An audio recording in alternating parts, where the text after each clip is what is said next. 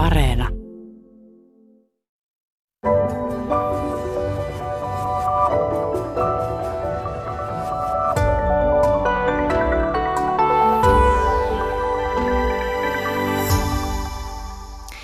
Ja tervehdys. Tänään mennään tosiaan kohti hyvää itsetuntoa. Tietokirjailija Anu Kuistiala, tervetuloa. Kiitos. Sä tota, valmennat ihmisiä menestymään työurallaan, niin kuinka usein tämä kysymys itsetunnosta nousee esille valmennuksissasi? No se nousee itse asiassa joka kerta, vaikkei niinkään ehkä tietoisesti siltä asiakkaalta, mutta mä aistin aika nopeasti, että kyse on itse asiassa siitä, että tämä henkilö ei luota itseensä ja se kaipaa sellaista itsetunnon kohottamista. Ja aika nopeasti mä alan kysyä niitä kysymyksiä, joilla mä näen, että epäileekö hän itseään ja onko hänellä tämmöisiä kielteisiä ajatuksia. Ja sit, sitä kautta se lähtee liikkeelle. Et se on melkein aina se on loppujen lopuksi siellä taustalla. Mm. No puhutaan tästä kohta lisää. Ja tervetuloa myös erikoistutkija Olli Kiviruus. Kiitos. Sä oot Olli tehnyt joitakin vuosia sitten Helsingin yliopiston sosiaalitieteiden laitokselle väitöskirjan itsetunnon ö, kehittymisestä, niin ö, tällainen tutkimus on tietysti mielekäs vain siinä tapauksessa, että pitää itsetuntoa tärkeänä, niin, niin mitä sä ajattelet, että onko se itsetunto niin tärkeä, että sen perässä kannattaa tavallaan juosta ja sitä kannattaa tavoitella? No tiettyyn rajaan. Että, että tota, on se musta tärkeä ominaisuus, että, voi, että niin kuin itsetunto ennustaa monia hyviä asioita elämässä. Että varmaan aika usea vanhempi, jos saa valita lapsilleen hyvän tai huonon itsetunnon, niin kaikki taitaa valita sen hyvän itsetunnon ajatuksella, että siitä on sitten jotain niin kuin hyötyä ja se myöskin kuvastaa sen niin kuin ihmisen hyvinvointia. Et ehkä se on niin kuin se, että olipa sillä semmoista välineellistä arvoa tai ei, niin kuitenkin se on, kertoo jotenkin siitä ihmisen hyvinvoinnista, että se, joo, että sikäli se on niin kuin tärkeä, mutta se on yksi asia maailmassa, ei niin kuin, että just on hyvä, hyvä termi, että ei sen perässä kannata liikaa juosta. Mm. Mutta toi on hyvä pointti, että itsetunto kuuluu hyvään mielenterveyteen ja jos, jos itsetunto on tosi huono, niin sehän voi johtaa sitten uupumukseen ja masennukseenkin, että siinä mielessä tosi tärkeä asia. Mutta me voitaisiin nyt aloittaa tämä keskustelu sillä, että määritellään tätä termiä vähän, että mitä tämä itsetunto oikeastaan tarkoittaa. Miten sä Anu Kuistiela käsität sen? No hyvä itsetunto tarkoittaa mun mielestä sitä, että sä koet olevas arvokas sisäisesti, riippumatta siitä, mitä muut sinusta ajattelee tai mitä sä teet tai suoritat. Että sulla on semmoinen oman arvon tunto. Mm. Miten sä Olli Kiviruusu määrittelet sen? Toi oli, tuossa oli erittäin hyviä niin kuin munkin mielestä, ne on tärkeitä pointteja. Se tota, niin kuin englanninkielessä käytetään termiä self-esteem nimenomaan, ja se, jos suoraan kääntää, niin sehän on itse arvostusta, itsen arvostamista. Ja oman arvon tunto on ehkä semmoinen suome, suomalainen käsite siihen luonteva, mutta ehkä vähän jotenkin se on ehkä mulle henkilökohtaisesti kaaskahtaa vähän semmoiselta niin kuin, vähän kirkasotsaisemmalta, mutta kuitenkin, eli sulla on hyvä käsitys. Tässä voidaan ajatella, että meillä on tämmöinen minäkuva, mikä koostuu erilaisista meidän ominaisuuksista, niin kuin historiasta, epäonnistumista, onnistumista ja niin kuin kaikista niin kuin, meidän piirteistä. Ja sitten jos me laitetaan nämä kaikki, tämä iso luettelo, joka käsittää sen meidän minäkuvan peiliin ja katsotaan, että miltä se näyttää, kuka sieltä katsoo takaisin, että onko se meistä niin kuin arvostettava ihminen. Si- siinä on niin kuin se itsetunnon olemus on, että, että, että se, juuri se että, se, että kuka sen päättää sitten, että niin kuin, onko, onko vai ei, niin se onkin hyvä kysymys. Et, mm. Ja sitten taas se hyvä, hyvä itsetunto, huono itsetunto on, on niin kuin, voidaan ajatella, että mitä kauempana, jos me ajatellaan, että meillä on tämmöinen kohtuullinen, kohtuullisen järkevä käsitys itsestämme, tämmöinen niin kuin realistinen minäkuva, ja sitten me, meillä voisi olla myöskin tämmöinen ihannekuva, että mitä me niin haluttaisiin, että meiltä puuttuu vielä näitä ominaisuuksia, että mä haluaisin vielä enemmän. Niin mitä suurempi se erotus on, niin sen huonommaksi itse tuntuu voi ajatella ja päinvastoin. Mutta, mutta hyvä just on se, että se on niin kuin riittävä hyväksyttävissä oleva, ettei, se, että niin kuin, ettei, ettei, ettei kuroteta hirveän korkealle, että ne tavoitetasot on niin kuin järkeviä ja realistisia ja muidenkin niin kuin sen sosiaalisen ympäristön kanssa niin kuin linjassa ja hyväksyttäviä. Mm. Joo, toi on varmaan just se uuvuttava tilanne, jos se ihanne minä on tosi kaukana siitä, mitä sitten sillä hetkellä on ja, ja, ja tavoitteet on epärealistiset. Mutta tässä sitten on muutama tämmöinen termi, jotka tavallaan liittyy itsetuntoon, mutta on kuitenkin eri asia. Siis itsetuntemus ö, ensinnäkin, niin on varmaan niin, että pitää tuntea itsensä tosi hyvin, jotta voisi olla hyvä itsetunto. Mm. Että se on niin kuin tavallaan sen edellytys Kyllä. ehkä. Ja sitten on tämä itseluottamus. Miten sä Anu ajattelet, että itseluottamus liittyy itsetuntoon? No itseluottamus on tavallaan niin kuin, sillä tavalla mä näen sen, että mihin sä uskot kyke, kykeneväsi, mitä sä näet, että sä voit tehdä, minkälaisia asioita sä pystyt tekemään tai tavoittelemaan. Että sä ajattelet, että mulla on ky- tietynlaisia kykyjä ja mä pystyn asioihin. Tämä on niin kuin itseluottamus, että olla hyvin vahva itseluottamus, eli usko omiin kykyihin. Se on niin kuin sitä, miten mä näen sen, että se on sitä. Joo. No sulta on Anu hiljattain ilmestynyt kirja Tähtitaidot kahdeksan askelta menestykseen ja siinä sä ö, käsittelet myös tätä itsetuntoa. Ja itseluottamuksen kohdalla kirjoitat näin, että vahva itseluottamus syntyy, kun on sinut itsensä kanssa, eli tunnistaa ajatusmallinsa ja osaa ilmaista tunteita. Tämä oli mun mielestä vähän yllättävää, että niin tämä tunteiden ilmaiseminenkin liittyy tähän. No itseluottamukseen liittyy se, niin kuin sä äsken sanoit, että sä tunnet itsesi kun sä oot sinut itsesi kanssa, niin silloin susta välittyy sellaista tota, vahvaa läsnäoloa ja sellaista, tota, sä vaikutat, jos puhutaan työmaailmasta, pätevältä ja osaavalta. Niin jos sä yrität hirveästi piilottaa vaikka tunteita tai sä niin jännität tai jotain, niin se näkyy ulospäin. Eli mä näen, tämä mun tapa ajatella, mä näen semmoisen ihmisen niin kokonaisuutena, että, tota, että se itsetunto ja itseluottamus kulkee käsi kädessä ja niihin liittyy nämä molemmat asiat. Joo, ja usein on niin, että ihminen, jolla vaikuttaa olevan paljon itseluottamusta, niin hän myös vaikuttaa karismaattiselta. Kyllä, niin kuin tuota, tuossa kirjassakin me käytetään esimerkkejä, vaikka on usean bolttia, tuota, että kun hän kävelee sinne tuota, letkein askelin sinne tuota areenalle, niin kaikki heti, että oh, että hän niin voittaa ennen kuin hän on juossut siis metriäkään, koska hänen olemuksensa on niin vahva. Ja hän on niin sisäistänyt sen kaiken, olen mestari ja olen voittaja. Ja tuota, hän, hän on myös hyvin karismaattinen. Mm. No voiko sitten itseluottamus olla vahva, mutta silti itsetunto on heikko? Mitä ajattelette tästä? Joo, siis kyllä mä sanon, että ainakin mä oon työelämässä paljon nähnyt sitä, että voi olla, että näyttää ulospäin tosi menestyvältä ja onkin ihan hyvä työssään, mutta sitten tota epäilee itseään tai ei luota itseensä, esimerkiksi vaikkapa ihmissuhteet, ihmissuhteet on huonoja tai kaipaa hirveästi ulkoista arvostusta, niin kuin sometykkäyksiä tai jotain tällaista, että että, että, että, että tota, silloin se sisäinen kuva itsestä, se oma, oma arvon tunto on itse asiassa aika pieni mm. tai heikko. Niin, tuossa ehkä tulee sitten se, että eri aloilla, eri, eri niin kuin elämän osa-alueilla voi olla erilaista niin kuin itse niin kuin tuntoa, arvostusta ja itseluottamustakin, että ne voi mennä osin ristiin. Kyllähän ne toki liittyy toisiinsa. Tuommoista hyvä termi toi sinut itsensä kanssa, niin siinä on mun mielestä jotenkin, siinä musta on jotenkin hyvin kohdallaan vähän niin kuin molemmat, että, että, että tavallaan en mä ehkä usein polton ehkä vähän äärimmäinen esimerkki, mm-hmm. mutta siis sellainen, mistä huokuu sellaista rauhallisuutta, että sit sun ei tarvi päteä, mutta sitten mm-hmm. se voit olla, tai niin kuin ehkä jää se vaikutelma, että, että sä oot kuitenkin pätevä, jos nyt siitä oli siinä tilanteessa kysymys. Ja sitten tavallaan se, että kun sun niin kuin arvo ei perustu just sen hetkiseen johonkin tekemiseen tai muiden just sen hetkisiin sanomisiin, niin siitä sitten niin kuin kertyy myöskin sitä itseluottamusta, koska sä et pelkää. Se ei tavallaan ole sulle niin kuin katastrofi. Joku yksittäinen tilanne tai sanominen ei ole niin kuin dramaattinen sillä tavalla, että siitä tulee myöskin sitä itseluottamusta. Että se on, on aika hyvä toi sinut itsensä kanssa niin kuin tämän itsetunto- ja itseluottamuksenkin suhteen. Että. Mm.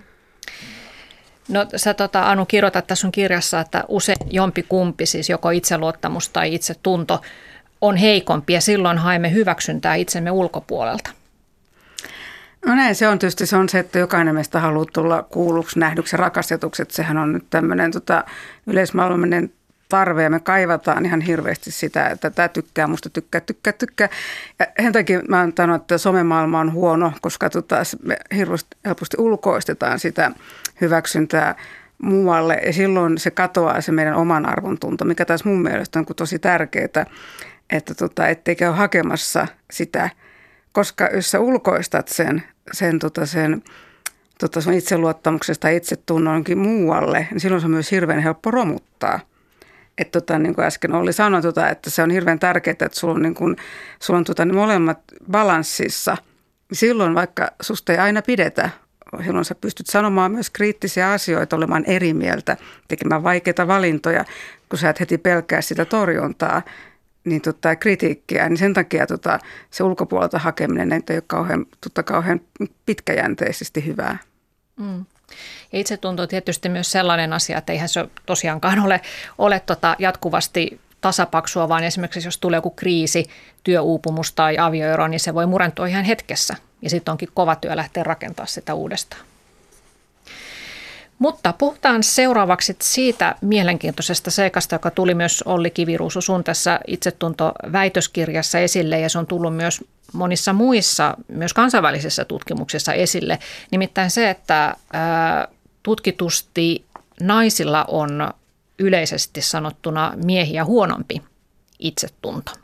Myös siis tällaisissa korkean tasa-arvon maissa, kuten Suomessa, niin tässä on nyt sitten ilmeisesti monia syitä, mutta lähdetään nyt jostakin purkamaan, sanot sä Olli, vaikka niin päällimmäiset ajatukset, mitkä tässä voi olla taustalla tässä tutkimustuloksessa? Joo, siis sanotaan nyt ensin, että ei se, että se, tämä ero löytyy tosi monista niin kuin tutkimuksista ja tota, ei, ei, se välttämättä ole hirveän dramaattinen ero, mutta kuitenkin se löydetään aika, aika systemaattisesti, että sikäli se on niin kuin pohdinnan paikka ja varsinkin esimerkiksi just tämmöinen paikka kuin Suomi niin, tai Pohjoismaat, missä ajatellaan aika pyritään niin kuin sukupuolten väliseen tasa-arvoon, niin tietysti tässä olisi niin kuin vähän, tai vähän niin kuin huono juttu meidän kannalta, jos täältä löytyy itsetunnon eroja sukupuolten välillä.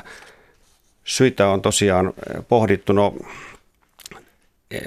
ehkä semmoinen ensimmäisenä mieleen tulee, että kuitenkin meilläkin on tämmöinen patriarkaalinen kulttuuritausta ainakin vähintäänkin, että ehkä sitä nyt ollaan murenta, tai niin kuin, että se on niin kuin sen patriarkaatin ikään kuin tämmöinen hegemonia on hieman murenemassa tässä, niin kuin, mutta edelleen siinä on varmastikin kaikuja ja se on niin kuin monissa paikoissa edelleen olemassa hyvin niin kuin hienon viritteisesti. Ehkä se näkyy jossain kasvatuskäytännössä ennenkin mahdollisesti. Esimerkiksi niin kuin, tulee vaikka mieleen niin kuin tunnollisten tyttöjen, niin kuin, jos tyttö on tunnollinen, niin sitä ei ainakaan mitenkään niin kuin pidetä outona, sanotaan nyt vaikka tälleen vähän lievästi. Että, eikä ehkä pidetä poikaakaan, mutta että ehkä pojasta sitten niin kuin vähän toivotaan myöskin jotain muita.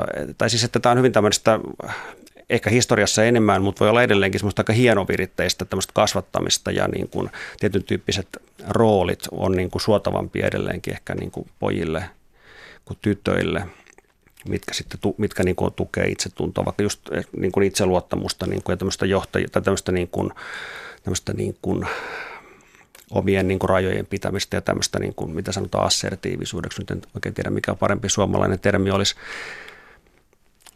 Mutta tämä on tietysti yksi asia vaan, että se, eikä siihen ole mitään sellaista niin kuin varmuutta, että näin juuri olisi. Mm. Mutta tämmöinen kulttuuritausta on varmasti aika hyvä, hyvä lähtökohta ja, ja tota, varmaan näkyy myöskin sitten niin kuin just esimerkiksi meillä on vähän johtajia naisia, niin ehkä sitten voi ajatella just, että he, he tulevat uuteen outoon paikkaan, missä tämmöistä kulttuuria ei ollut olemassa, niin se tietysti ei ehkä ole heidän itsetunnolleen on niin kuin haasteellista. Mutta tietysti jos, sit jos semmoinen toinen kulttuurinen iso tekijä on ulkonäkökeskeisyys ja tämmöinen, no sitten vielä tämmöinen nuoruuden ihannointi, mutta se nyt varmaan menee sitten ehkä vähän sukupuolittain.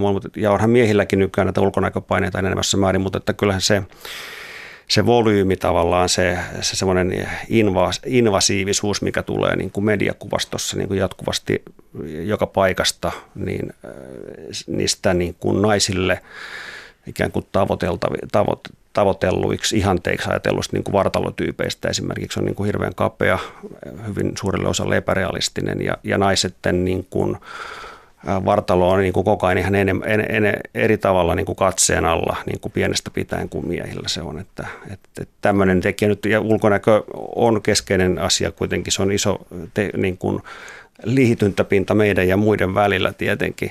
Ja, tota, ja, ja se on ehkä naisille vielä tyypillisempää olla tyytymätön sitten ulkonäkönsä. Että tota, mm. Tämä on ainakin semmoinen, mikä, mikä niin itselle tulee mieleen heti kanssa, että et... Mä kysyn tähän väliin Anulta, kun sä tota, valmennat ö, naisia, varmaan miehiäkin, ja, mutta olet kirjoittanut myös aikaisemmin naisjohtajista kirjan, niin tuleeko tämä ulkonäköasia niin kuin ihan suoraan esille, että naiset kokee siitä epävarmuutta ja sen takia mahdollisesti voisi jopa vaikuttaa itsetuntoon? Hmm. Se riippuu tuota ihan siitä, minkä tyyppisellä alalla on ja minkä tyyppisiin tehtäviin ehkä haluaa.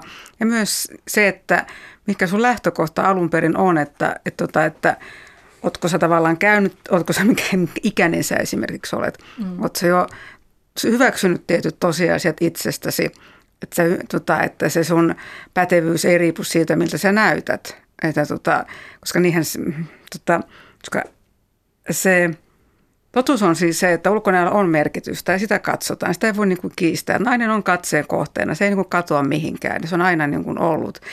Ja tota, mutta se, että tota, lähte, ää, en sanoisi, että jos sä oot pätevä ja menestynyt nainen, joka on jossain asemassa, niin harvoin sä koko ajan mietit sitä, että näytät sen riittävän hyvältä. Että kyllä sulla silloin on kehittynyt jo sellainen hyvä itsetunto ja luottamus siihen omaan osaamiseen.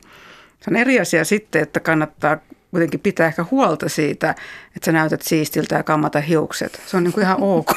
ok. Että tota, tämä, tämä on monimutkainen tämä hankala kysymys. Sitten on yleensä myös hyvin semmoinen henkilökohtainen, välillä vähän kipeäkin.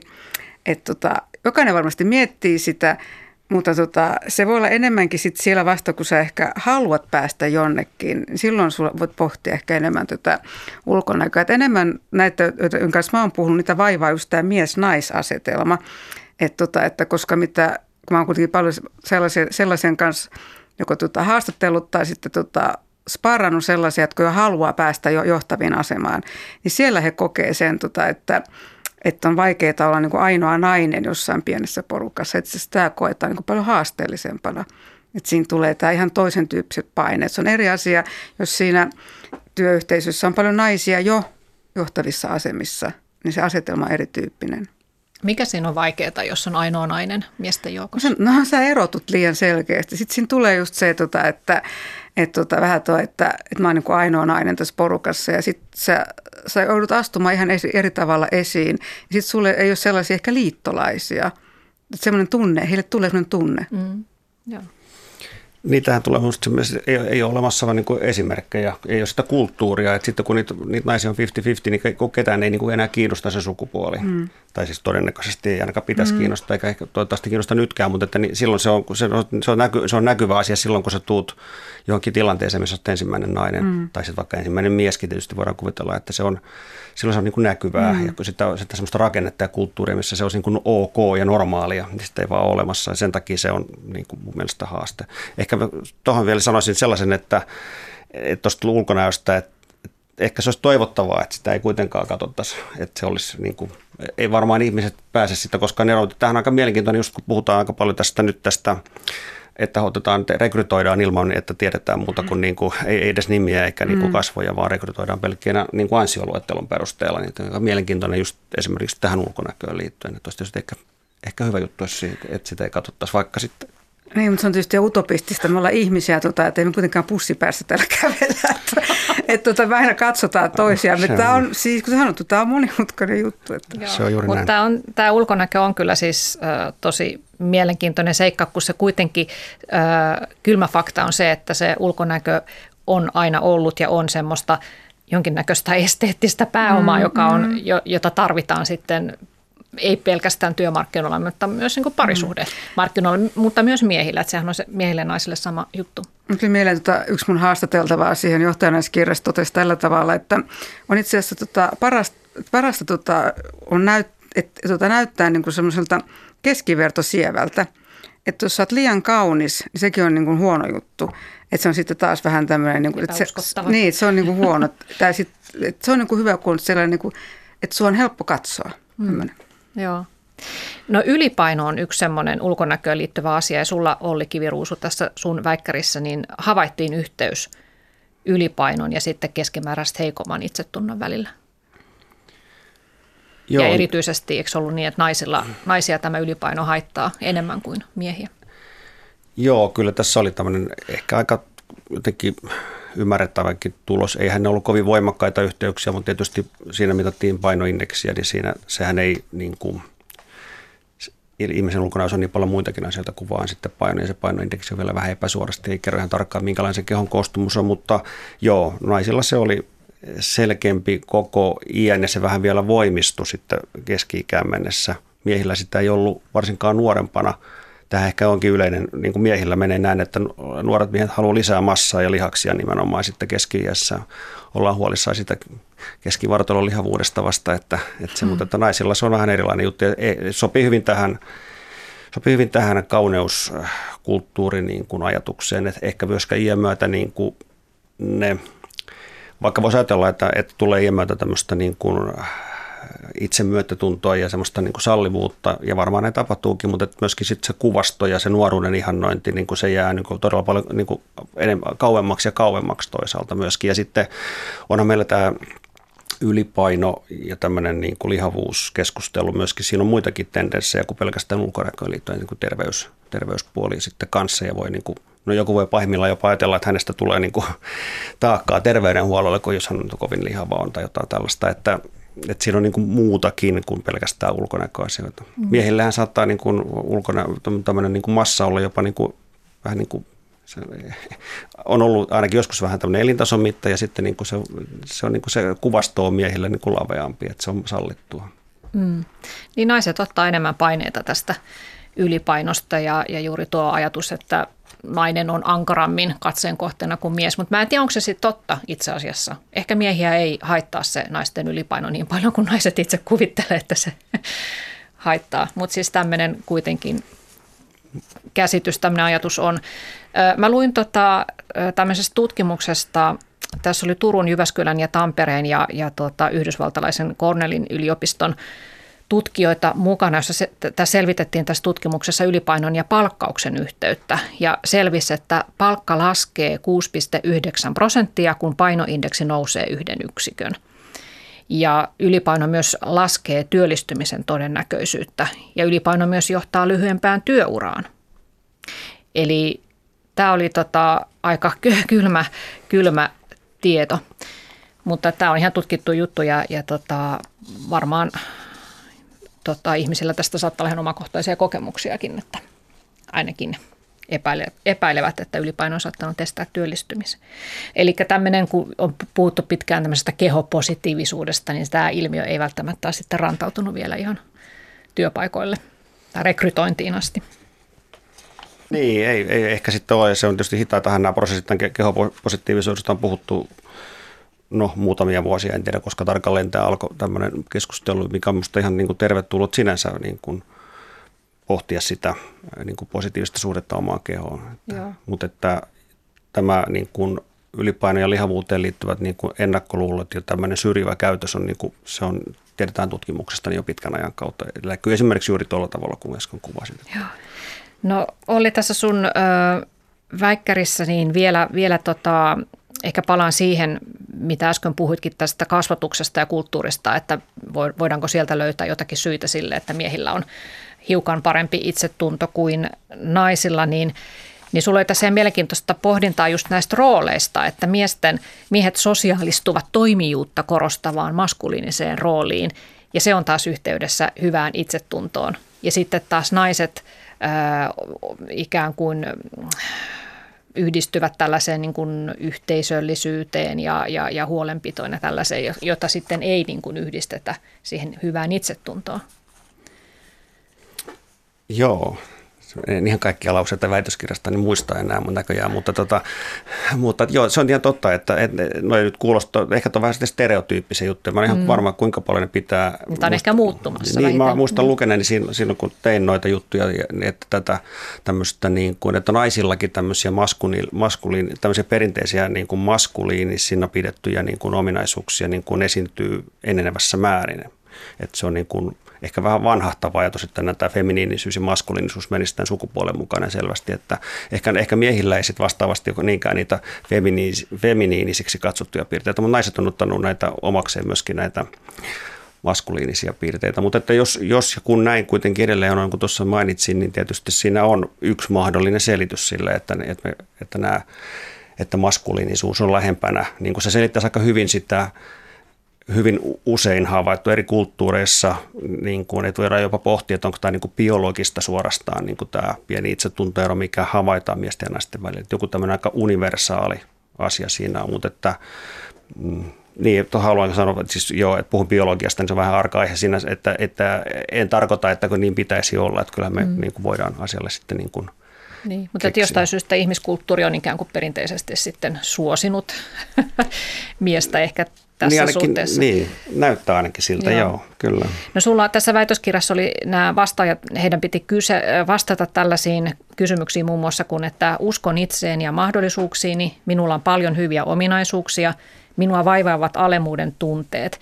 Eli tällaisilla erilaisilla väittämillä etsittiin sitä, että onko, onko hyvä vai huono itsetunto. Niin tässähän voi myös olla sitten mahdollista, että naiset ovat ikään kuin arvioineet näitä lauseita kriittisemmin, eli miehet ovat rohkeammin allekirjoittaneet tämän tyyppiset lauseet, että ei minulla mitään alemuuden tunteita ole.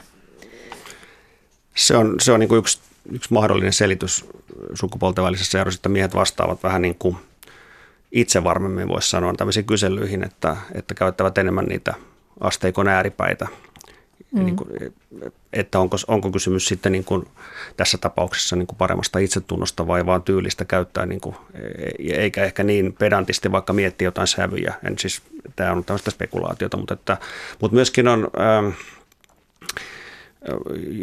lapsilla, koulu, kouluikäisillä on myöskin tehty tutkimus Suomessa, jossa tota niin, nimenomaan tyttöjen vähän itsekriittisempi itsetunto oli paremmin niin kuin, niin kuin yhteydessä. Se vastasi enemmän sitä, mitä muut ajatteli, niin kuin luokka, luokassa muut ajatteli siitä. Ja pojilla oli vähän tämmöistä, jos sanotaan, että ehkä vähän ajattelevat itsestään niin kuin liikoja, jos sanotaan nyt vähän, että mitä, ehkä niin kuin, mitä muut ei sitten niin jaa niin, niin paljon. Että ehkä se on niin kuin tämmöinen jo tendenssi sieltä ihan lapsuudesta asti sitten, että – että niin kuin, Tytöt, tytöt vähän kriittisempiä, mm. mutta sitten saa, saattaa mennä tietysti ylikin siinä kriittisyydessä. No tässä nyt on fakta se, että naiset eivät etene urallaan, eivätkä saa yhtä hyvää palkkaa kuin miehet. Onko se sitten itsetuntokysymys, en tiedä. Tällaisia tilastotietoja kaivoin, että pörssiyhtiöiden hallitusten puheenjohtajista vain 7 prosenttia on naisia. Pörssiyhtiöiden hallituksen jäsenenä on kyllä sitten jo 30 prosenttia naisia ja, ja tota, pientä nousua kaiken kaikkiaan johtajien pesteissä on ollut naisten ö, suhteen, että nyt lähes 37 prosenttia johtajista on naisia, mutta joka tapauksessa vähemmistö. Niin mitä sä Anu Kuistiala ajattelet tästä, että onko tämä itsetuntokysymys se, että naiset eivät päädy yhtä usein johtajiksi kuin miehet vai, vai mikä tässä on no, taustalla? Sanoisin, että naisten tämmöinen tota, helma, helmasynti on liiallinen itsekriittisyys että jotain, niin kuin sä oli just sanoit, että, tota, että jo pojat näkee niin kuin itsessään, siellä arvioi itseään niin kuin tavallaan paremmiksi, mitä ne on arvioi niin kuin kykynsä hyviksi. Ja ne hakee myös paikkoja, sitä on kun työelämässä, niin miehet herkästi hakee tota, paikkoja, joihin heillä välttämättä olisi hirveästi pätevyyttä, mutta he ajattelee pystyvänsä siihen. Naiset taas hirveän tota, paljon miettii sitä, kun luetellaan, että mitä kaikkea pitäisi osata, niin he ajattelevat, että no mä osaan noin ja noin, mutta tota mä en osaa naiset aliarvioi itseään, on ihan liian itsekriittisiä siihen, miten ne pystyy. Että naiset usein tota rakentaa niin kuin päässä ne esteet valmiiksi niin kuin etukäteen, että ei uskalleta lähteä tavoittelemaan sellaista asiaa, mitä ei varmasti osaa. Eli vähän varmistellaan liikaa sitä, että se, kun se ei nähdä sitä, että sä opit asioita työelämässä. Että useampi tuossa tota, siinä johtajanaista kirjassa, niin useampi tämmöinen niin kuin – menestyvässä asemassa oleva nainen sanoi, että heitä harmittaa se, kun hän ylittäneet tarjota niin kuin naisille tota, niin kuin johtajan paikkoja tai jotain esimiestä ylennyksiä, niin ne naiset sanoo aina, mutta kun, mutta kun siinä on sitä ja mutta kun mä en osaa tätä. Ja se, että se nähdään, että halutaan hirveästi varmistella, että mä varmasti pystyn siihen. Sen mm. se ottaisi se riski ja mentäisiin sitä kohti ja opittaisiin sitä sitä niin kuin tehdessä, että sun pitää sietää semmoista epämukavuutta, jos sä haluat oppia uusia asioita. Et mun mielestä kyse on ennen kaikkea tästä. Ja totta kai, että sä uskallat ottaa se riskin, niin sit se vaatii sitä itsetuntoa. Ja sitten se, mitä mä haluan lisätä tähän, että se vaatii myös roolimalleja. Että tota, nythän on tulossa entistä enemmän naisia, on paljon johtavissa asemissa, niin on roolimalleja, että sä voit nähdä, että aa, toi teki tollasta ja ja, tota, ja näet sen, että se ei aina mene täydellisesti, mutta he kuitenkin tekee niitä asioita. Tämä on tärkeää, että sitten tulee roolimalleja. Että kun Suomessakin edelleenkin noin ammatit on hirveän sukupuolittuneita, että, että miten nähdään, miten nähdään mahdollisina, niin näistä tota, tämä on pitkä vastaus, mutta näistä se mun mielestä niin kuin suurin piirtein koostuu. Mm. No kun sä valmennuksessa törmäät sitten naiseen, joka epäröi edetä urallaan ja sä yrität sitten häntä, häntä kannustaa ja tsempata, niin löydät sä sieltä jotakin, tai ootko, ootko päässyt kaivautumaan sinne syihin, että mistä se tulee se ajatus, että No en mä nyt tuohon kuitenkaan voi no, siis, no, siis yleismaailman ajatus on tietysti epäonnistumisen pelko. Sitähän te kuka, yleensä, on, yleensä on hyvin alitajuisia ajatusmalleja. Tässä tuota, uudessa kirjassa tässä tähtitaidossa mä puhun paljon näistä ajat, alitajuista ajatusmalleista just sen takia, että se, miksi me ei lähdetä tekemään jotain, niin yleensä se on syy on jossain tiedostamattomassa tavassa ajatella. Eli sä et, sulla on huono kokemus jostain, tota, tai huono, huono, pelkäät epäonnistuvas. Ja se voi olla joku sellainen pikku juttu, mikä on jäänyt sulla niin vaivaavaa mieltä, niin sä et uskalla tehdä asioita. Sä pelkäät, että, että sä nolaat itsesi. Se aika paljon tätä.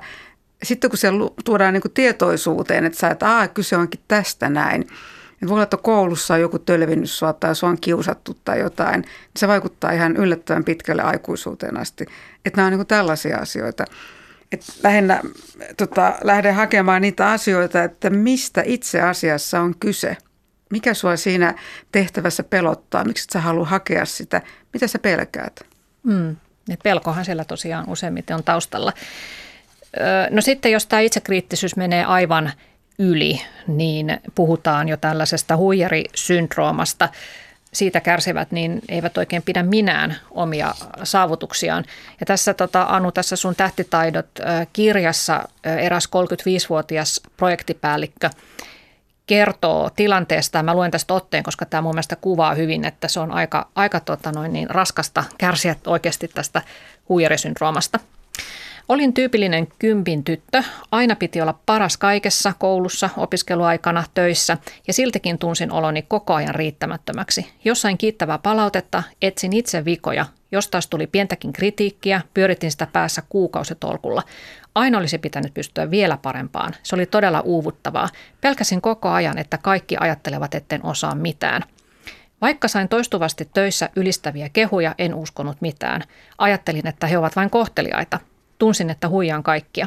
Vaikka minulla oli hyvä koulutus ja osasin työni, koin itseni jatkuvasti epävarmaksi ja pelkäsin, mitä jos joku huomaa, etten oikeasti osaa mitään. Ja tämä henkilö lopulta sitten päätyi sairaslomalle uupumuksen takia ja hän meni sitten terapiaan, missä alkoi opetella uudenlaista ajattelua.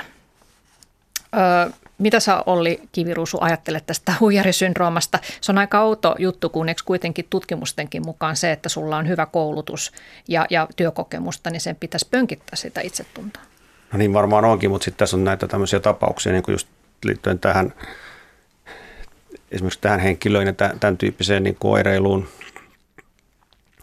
jolloin niin kuin se, siinä on nyt jonkinlainen varmaan vääristynyt, ehkä, ehkä, ehkä jonkinlainen vääristynyt käsitys sit siitä itsestä. Se minäkuva, mistä aluksi puhuin, että mitä katsotaan sieltä peilistä, niin se, se ei jotenkin niin kuin, se on jotenkin vääristynyt tai, ne, tai sitten sinne ei tule ne onnistumiset jotenkin. Niille annetaan niin kuin liian pieni painoarvo tai sitten niille epäonnistumisille annetaan niin kuin kohtuuton paino. Mm. Niin kuin yksi, yksi asia – että tota, ei tämä liity koulutukseen eikä pärjäämiseen sinänsä, vaan tämän ihmisen niin kuin, käsitykseen itsestään, joka on niin kuin vinoutunut ja siinä just tähänkin päätyi terapiaan sitten, missä sitten ehkä lähtee purkautumaan. Ja myöskin se tavoitetaso jälleen kerran, että jos sulla on ihan käsittämättömän korkea tavoitetaso, mikään ei niin kuin riitä. Hyvä kysymys tietysti on, että kelle tätä niin kuin tehdään sitten, että onko se mm. niin kuin, että kuka sen on keksinyt, että tämä on riittämätöntä, että onko se niitä en tiedä, tämä menee ohi mun kompetenssiin, onko sitten terapiassa varmaan sitten niin tämän, tämän tyyppisiä kysymyksiä käydä läpi. Että. Ja tietysti miehilläkin voi olla tätä huijarisyndroomaa. Kuinka paljon Anu Kuistille sä oot törmännyt esimerkiksi sun valmennettavien kohdalla tällaiseen ilmiöön? No sanotaan itse, naisten, naisten itse epäily on aika tyypillistä. On sitä miehilläkin, mutta tota, kyllä mä nyt väittäisin, että se on naisilla paljon paljon tyypillisempää. Tota, sellainen tota, epäily omaa, omaa onnistumista ja kyvykkyyksiä kohtaan.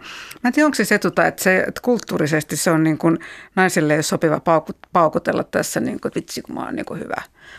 Onko se, että jos nainen tekee sillä tavalla, niin sitä pidetään kyllä vähän niin kuin että, että miehellä on paljon sallitumpaa kehua itseään ja tota, että kyllä meni hyvin ja vetää high fivea, että tämä on hienoa. Ja sitten naiset, tota, jos, jos nainen kehuu itseään jossain naisporukassa, niin kaikki muut katsoo, että onpa se täynnä itseään. Mm. Mutta se on varmaan aika tämmöinen tota, näin, se sellainen, tota, että, että en tiedä. Mm. Niin, joo. Tämä on taas tämmöinen kulttuurinen juttu, mm. että, että kyllä kun puhuttiin niistä kasvatuksista ja niistä mm. rooleista, niin ehkä tuossa on just yksi semmoinen kohta, missä missä niin miehillä voi olla sallitumpaa tämmöinen henkselien paukuttelu. Mm. Että jos tytöt tekee sitä, niin ihmetellään. Mutta voihan se olla, että sitten tarpeeksi kauan kun paukuttelevat, niin jossain vaiheessa ajatellaan, että tämä on ihan ok. Joo, mä, mä uskon, tuota, että kulttuuri on muuttumassa, tuota, että että, tota, että siis tämä tämmöinen huijarisyndroomahan liittyy, että sä oot ollut jo yleensä aika pienestä asti, sä oot, sä oot ollut tämmöinen täydellisyyden tavoittelija ja sä oot suorittanut ja sä oot hakenut sitä hyväksyntää sitä kautta, että, että kato nyt sain kympin ja tein taas tätä ja sulle kehutaan. Sitten siinä liittyy yleensä tämä, että sä oot kiltti tyttö just, joka mm. tekee, saa kymppejä ja on, tekee kaiken hyvin ja kaikki on suorassa ja järjestyksessä ja mikäli mä jotain ymmärrän, niin yleensä sä haet sitä jotain muuta sillä jotain sun sisäinen elämä on vähän kaauksissa ja sä haet järjestystä sillä suorittamisella. Ja sehän on hirveän uuvuttavaa epäillä koko ajan itseään, se on niin tosi raskasta. Ja musta aika surullista, että tämä on hyvin tyypillistä tämmöisille koulutetuille tota, niin sanotuille kilteille tytöille, jotka haluaisi vaan tehdä asiat hyvin. Mm. Ja se on sitä virheiden pelkoa mm, myös, että jos mä niin. teen virheen, niin sitten mua ei enää hyväksytä. Aivan. Joo, puhumme siis itsetunnosta ja täällä ovat vieraina tietokirjailija, valmentaja Anu Kuistiala sekä erikoistutkija Olli Kiviruusu THLstä. Ja nyt pari sanaa tästä, tästä vielä tästä Olli sun väitöskirjasta, niin sulla oli tosi mielenkiintoinen aineisto siinä. Öö, tässä oli tutkimuksessa seurattu yhtä tamperelaisnuorten kohorttia vuodesta 1983 alkaen, jolloin nämä tutkittavat, heitä oli pari tuhatta, niin he oli 16-vuotiaita peruskoulun yhdeksäsluokkalaisia. Ja ja sä seurasit heitä aina siihen asti, että he on 42-vuotiaita ja nyt itse asiassa on tulossa sulle vielä raportti heistä 50 ja, ja tutkit sitä, että miten heidän ö, itse kokemansa itsetunto niin kehittyi siinä iän myötä. Niin miltä se näyttää, että onko se jatkuvaa ylöspäin menoa Joo, totta. Se on, se on, ei ole jatkuvaa ylöspäin menoa, mutta ylöspäin menoa se on niin kuin se nuor, nuorena itsetunto on tyypillisesti alempana kuin sitten aikuisuudessa, sanotaan nyt näin vähän ympäripyöreästi, mutta että joo, nuoruudesta aikuisuuteen se kehitys on yleensä niin kuin nouseva ja tämäkin on tämmöinen asia, mikä kyllä melkein, melkein niin kuin,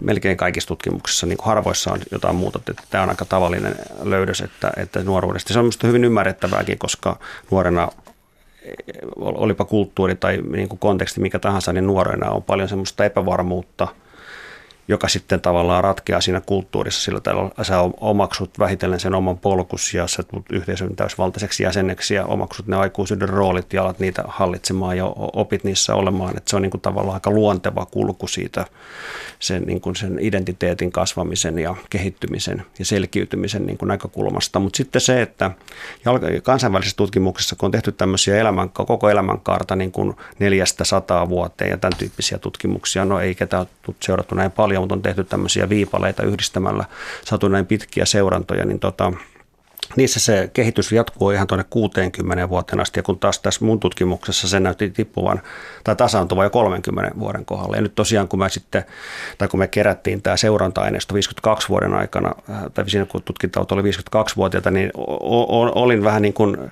toiveikas, että jospa se nyt lähtisi kuitenkin vielä vaikka vähän nousemaan, mutta ei, en, en nyt, niin vaikka ne julkaissut näitä tuloksia, niin voin, sen verran voin sanoa tässä nyt etukäteen, että ei näytä siltä, että se jotenkin se on nyt ihan jämähtänyt siihen tasolle, mitä se oli silloin 30 kymppisenä, en tiedä. En löydä mitään vasta- yllättävää, niin, se on vähän yllättävää, joo. syynä. No tietysti se, että jos 30 kohdalla se nousu las, tai siis se jää siihen ja siitä on tasasta, niin tietysti siinä 30 jälkeen alkaa tulla ehkä nämä kuuluisat ruuhkavuodet, että on niin paljon elämässä ja, ja on niin kuin vaatimuksia paljon, jolloin ehkä ei koekaan sitten itsetuntoansa kovin hyväksi, jos on jatkuvasti riittämätön olo töiden ja perheen kanssa. Mutta tällaista teette varmaan siinä sitten Tämmöisiä kysymyksiä meidän tutkimuksessa ei ole, vaan kyllä itse asiassa toisessa suomalaisessa tutkimuksessa oli tätä tämmöistä ruuhkavuositematiikkaa vähän sivuttu ja, ja itsetuntoa siinä suhteessa, niin sieltä ei kyllä tämän tyyppistä niin kuin – ää, tukea tämän tyyppiselle hypoteesille ei niin kuin löytynyt, että Joo. se olisi tämmöinen ruuhkavuosi. Ja se, mutta en tiedä, että on yksi nämä ihmiset, miten me ollaan tutkittu, niin on tullut laman aikana työmarkkinoille, niin sitäkin on joskus ajateltu, että niin kuin tällaiset niin kuin hirveän pitkällä viiveellä sitten, niin kuin nyt kun pohditaan tätä koronaepidemiaa, että kun nämä nuoret, ei nyt, jotka nyt olisivat valmistuneessa siirtymässä niin kuin työelämään ja tulee tämmöisiä isoja viiveitä, niin että näkyykö ne sitten mahdollisesti pitkälläkin niin kuin viiveellä vasta heidän niin kuin hyvinvoinnissaan tai niin kuin kehityksessään. Mm. Että, mutta ei, joo. No semmoinen mielenkiintoinen pointti tässä kanssa tuli tässä tutkimuksessa, että, että tota, nuoren koulumenestys, sehän ennakoi sitten sitä itsetunnon tasoa, niin se, että tota, oli yllättävää, että nämä ihmisillä kun oli yhdeksännellä luokalla itsetunnossa eroja sen mukaan, että miten he ovat menestynyt koulussa, niin nämä erot oli pysynyt muuttumattomina aina sen keski-ikään asti. Keski-ikään asti, että siinä ei tapahtunut semmoista lähentymystä. Mistähän tämä mahtaa johtua?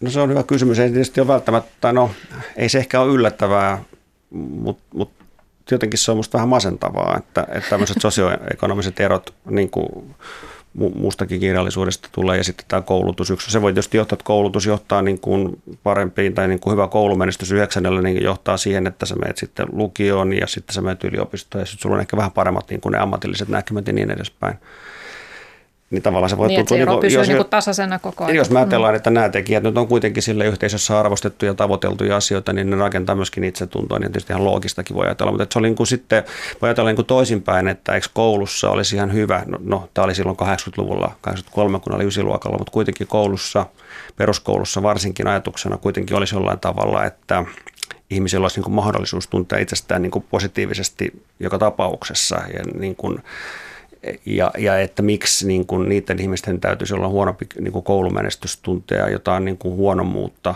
ja mi, miksi sen pitäisi näkyä vielä niin kuin 20-30 vuoden päästä, niin se on se vähän niin kuin ongelma. Tai sillä tavalla e, voi sen ymmärtää, mutta että ei sitä tarvitse hyväksyä pelkästään, että voi sitä niin kuin pohtia, että onko se hyvä juttu. Mm. Onko sulla Anu valmennettavien kohdalla tullut ilmi se, että he jotenkin vieläkin kokisivat siitä koulumenestyksestä jotakin kaikuja, että oliko hyvä vai huono, mm. että se... On, tota, mä ajattelin tuossa, kun mä kuuntelin sua Olli, että kyse on myös siitä, minkälaista tarinaa sä kerrot itsellesi, että mitä sä vahvistat. Jos sä saat koulussa sellaisen tarinan itsellesi, että olen huono, niin tota, sä vahvistat sitä, ja sä varsinkin sä vahvistat sitä koko loppuelämässä, niin että sä, sä, sä tavallaan jäät siihen. Mutta jos sä kohtaat vaikkapa hyvän opettajan siinä välissä – joka alkaa niin kuin sanoa, löytää susta tota hyviä puolia kertoa, miten hyvä sä oot, miten taitava sä oot tässä. Mä väitän, että se niin kuin muuttaa sitä sun elämän suuntaa. Että, tota, että kun sä saat sellaista tietynlaista nostetta, sä saat uskoa enemmän itseesi, että se voi kääntää sitä. Että jos, sen takia mä puhun näistä tota, mielen tarinoista, koska me ollaan niiden vankeja, että miten me puhu, mit, mihin me uskotaan, miten me ajatellaan ja miten me uskotaan, miten me vahvistetaan jotta on hyvä toi, tuohon liittyy tuo sisäinen puhe, mitä säkin olet käyttänyt, että just, että minkälaista se on se oma just jos on huono itsetunto esimerkiksi, sä saatat, yksi merkki siitä saattaa olla just, että sä pidät semmoista niin kuin itseäsi soimaavaa, mm. ja just jos sulla on opetettu, että sä oot huono jossain, niin sä opit sen mm. asian, niin sä ehkä vahvistat sitä. Ja vielä haluan sanoa senkin, että minusta on erittäin mukava, niin kuin, että kun mä puhuin tästä niin kuin lohduttomuudesta, mikä liittyy näihin eroihin, että ne ei niin kuin hävinnyt niin tai näin, niin, mutta kuitenkin itsekin ajattelen, että esimerkiksi itsetunto ja muutenkin niin kuin henkinen tänne hyvinvointi, niin se muuttuu elämässä ja sitä voi niin kuin muuttaa elämässä. Että se ei ole mitenkään, niin kuin, että vaikka tässä tapauksessa tämä tulos oli tämmöinen, niin kyllä mä näen, että aina on se kasvun mahdollisuus, jos, jos tota niin, siihen vaan niin kuin havahdutaan ja mm, mm. asialle tehdään jotain, on mm. mahdollista niin kuin mm. muuttaa. Toki voi itse tuntua huonontaa, huonontuakin niin kuin elämänkulussa, esimerkiksi mm. näihin kriiseihin liittyen, mitä mainitsit aikaisemmin. Joo, ja tuo on tärkeä, mitä Anu otit esille, että voi joku, joku yksittäinen ihminen, opettaja tai joku muu mm. henkilö niin vaikuttaa siihen – itsetuntoon sanomalla, että hei, sähän oot hyvä tässä. Niin. Että tulee ihan uudenlaista ö, sisäistä puhetta sitten ja, mm. ja sä oot Olli puolesta ottanut esille aikaisemminkin sen, että, että toisen kuuseen ajatellaan, niin tämä itsetunto ei ole tämmöinen yksilön projekti, että minäpä lähden kehittämään itseäni, se vaan se tapahtuu just vuorovaikutuksessa muiden kanssa ja se on tämmöinen sosiaalinen juttu. Joo, tämä on semmoinen mulle niin kuin mieluinen teema nimenomaan, että, että, että, että itsetunto, vaikka se nimi, suomalainen nimi on hyvin tämmöinen yksilökeskeinen, me on hyvin tämmöinen individualistinen kulttuuri, tämmöinen, meillä on tämmöinen vanhastaan tämmöinen pärjäämisen eetos ja nämä on vähän niin kuin, että pitäisi ymmärtää, että kuitenkin se, niin kuin jos me ajatellaan, niin kuin, kun me puhutaan vaikka lapsen itsetunnosta, niin kaikki kääntää heti katseen niihin vanhempiin. Että kyllä me ymmärretään, että sieltä se tulee, miten me kohdellaan muita ihmisiä, minkälaisessa vuorovaikutuksessa on, miten, minkälaisia niin kuin, palautteita me annetaan ja että se, se on minusta tärkeää ja että, että se on niin kuin – se on osittain se on hyvä, hyvä niin kuin itsetunto on siinä yksilön ja yhteisön välissä semmoinen rajapinta, missä niin kuin yksilö haluaa tulla osaksi sitä yhteisöä ja saada sen hyväksynnän. Ja sen yhteisön tehtävä on ottaa se yksilö mukaan. Että. Mm. Joo, ja tietenkin tähän liittyy myös sitten se, että mikä yhteisössä on hyväksyttyä, että sekin on isossa kuvassa hyvä, jos yhteisö hyväksyy yhä erilaisempia ihmisiä, niin se vaikuttaa yksilöiden itsetuntoon. Mutta otetaan tähän loppuun sitten vielä vähän vinkkejä siitä, että miten sitä itsetuntoa voi vahvistaa. Anu Kuisteilla, sun kirjahan on oikeastaan kokonaan kysymys juuri tästä, että miten, miten voi ö, omia ajatuksia muuttaa ja sitä kautta muuttaa sitten koko elämänsä. Niin mitä sä sanoisit nimenomaan tähän itsetuntoon? Aloitetaan vaikka siitä, että kun puhuit tästä sisäisestä puheesta, että se voi olla hyvin mitätöivää, niin miten sellaisesta voi harjoitella pois?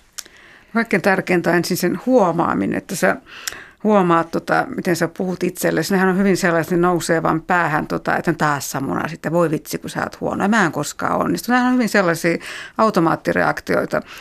Et ensin tärkeintä olisi pysähtyä huomaamaan se, mitä sä sanot itsellesi tietyissä tilanteissa. Saada kiinni niistä ajatuksista. Sitten nähdä, että ne on vain ajatuksia. Sitten lähtee vähitellen niin kääntää sitä.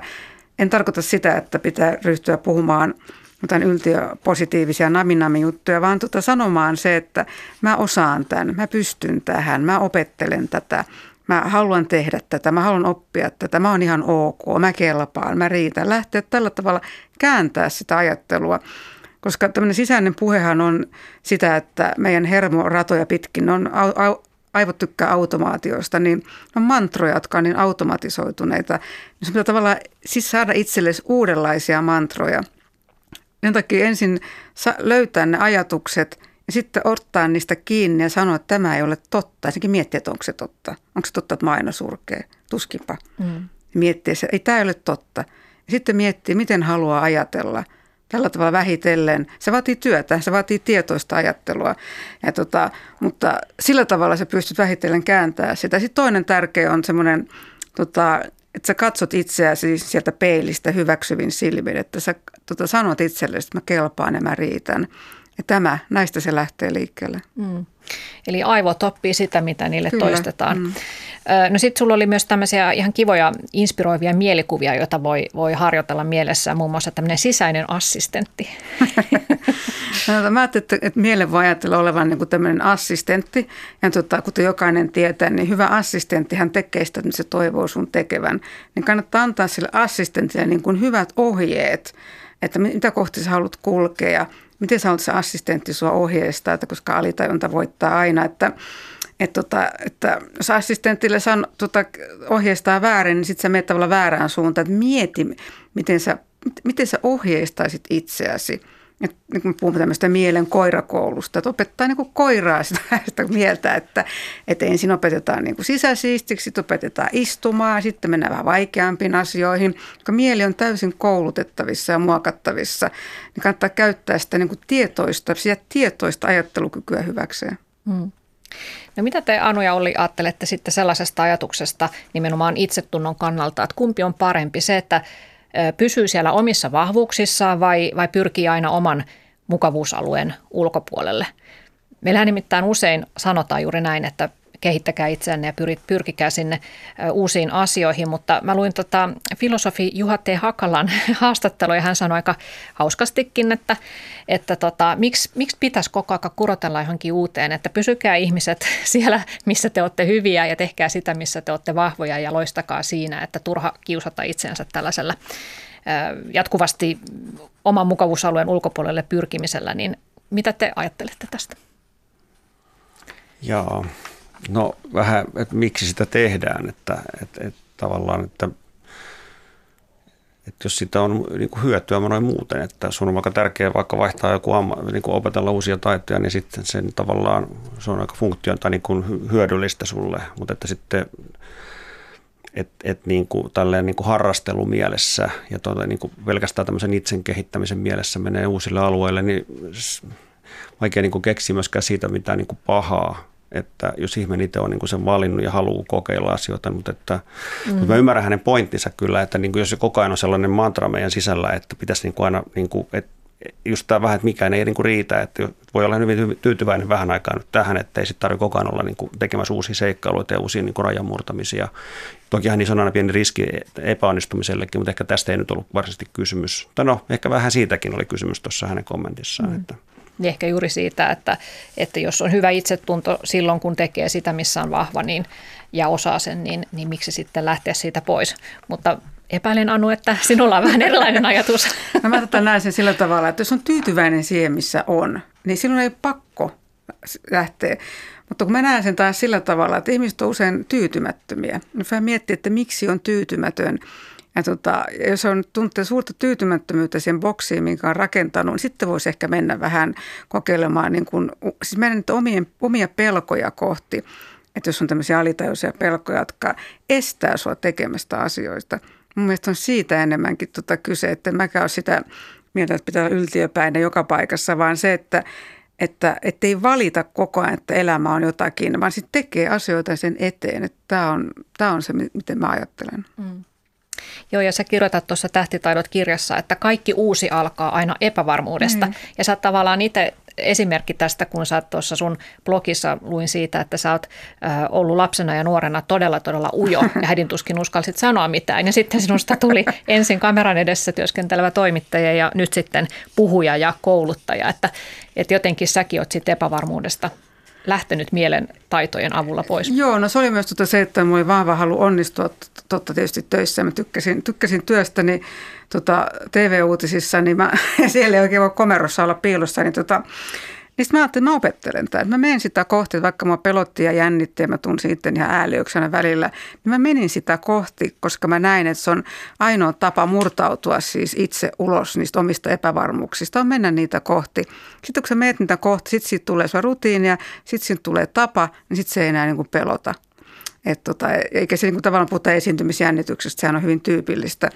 Mutta saman tapa se pätee, pätee kaikkiin taitoihin, että kun sä meet niitä kohti vähitellen, niin se on musta vaan hyvä asia itselle. Sitten se, se lisää sun itsetuntoa ja itseluottamusta. Mm. Kyllä, hyvä itsetunto on siis sitä, että pitää itseänsä arvokkaana, vaikka sitten ei aina onnistuisikaan, mutta, mutta joskus sitten onnistuukin. Kiitoksia tästä keskustelusta Anu Kuistiala ja Olli Kiviruus. Kiitos. Kiitos. Ja kiitos kuuntelijoille. Tapaamme sitten jälleen ensi tiistaina ja, ja jos ö, teillä on jotakin aiheita, mistä haluaisitte, että teen joskus ohjelmaa, niin laittakaa minulle sähköpostia sari.valto.yle.fi. Hyvää päivänjatkoa.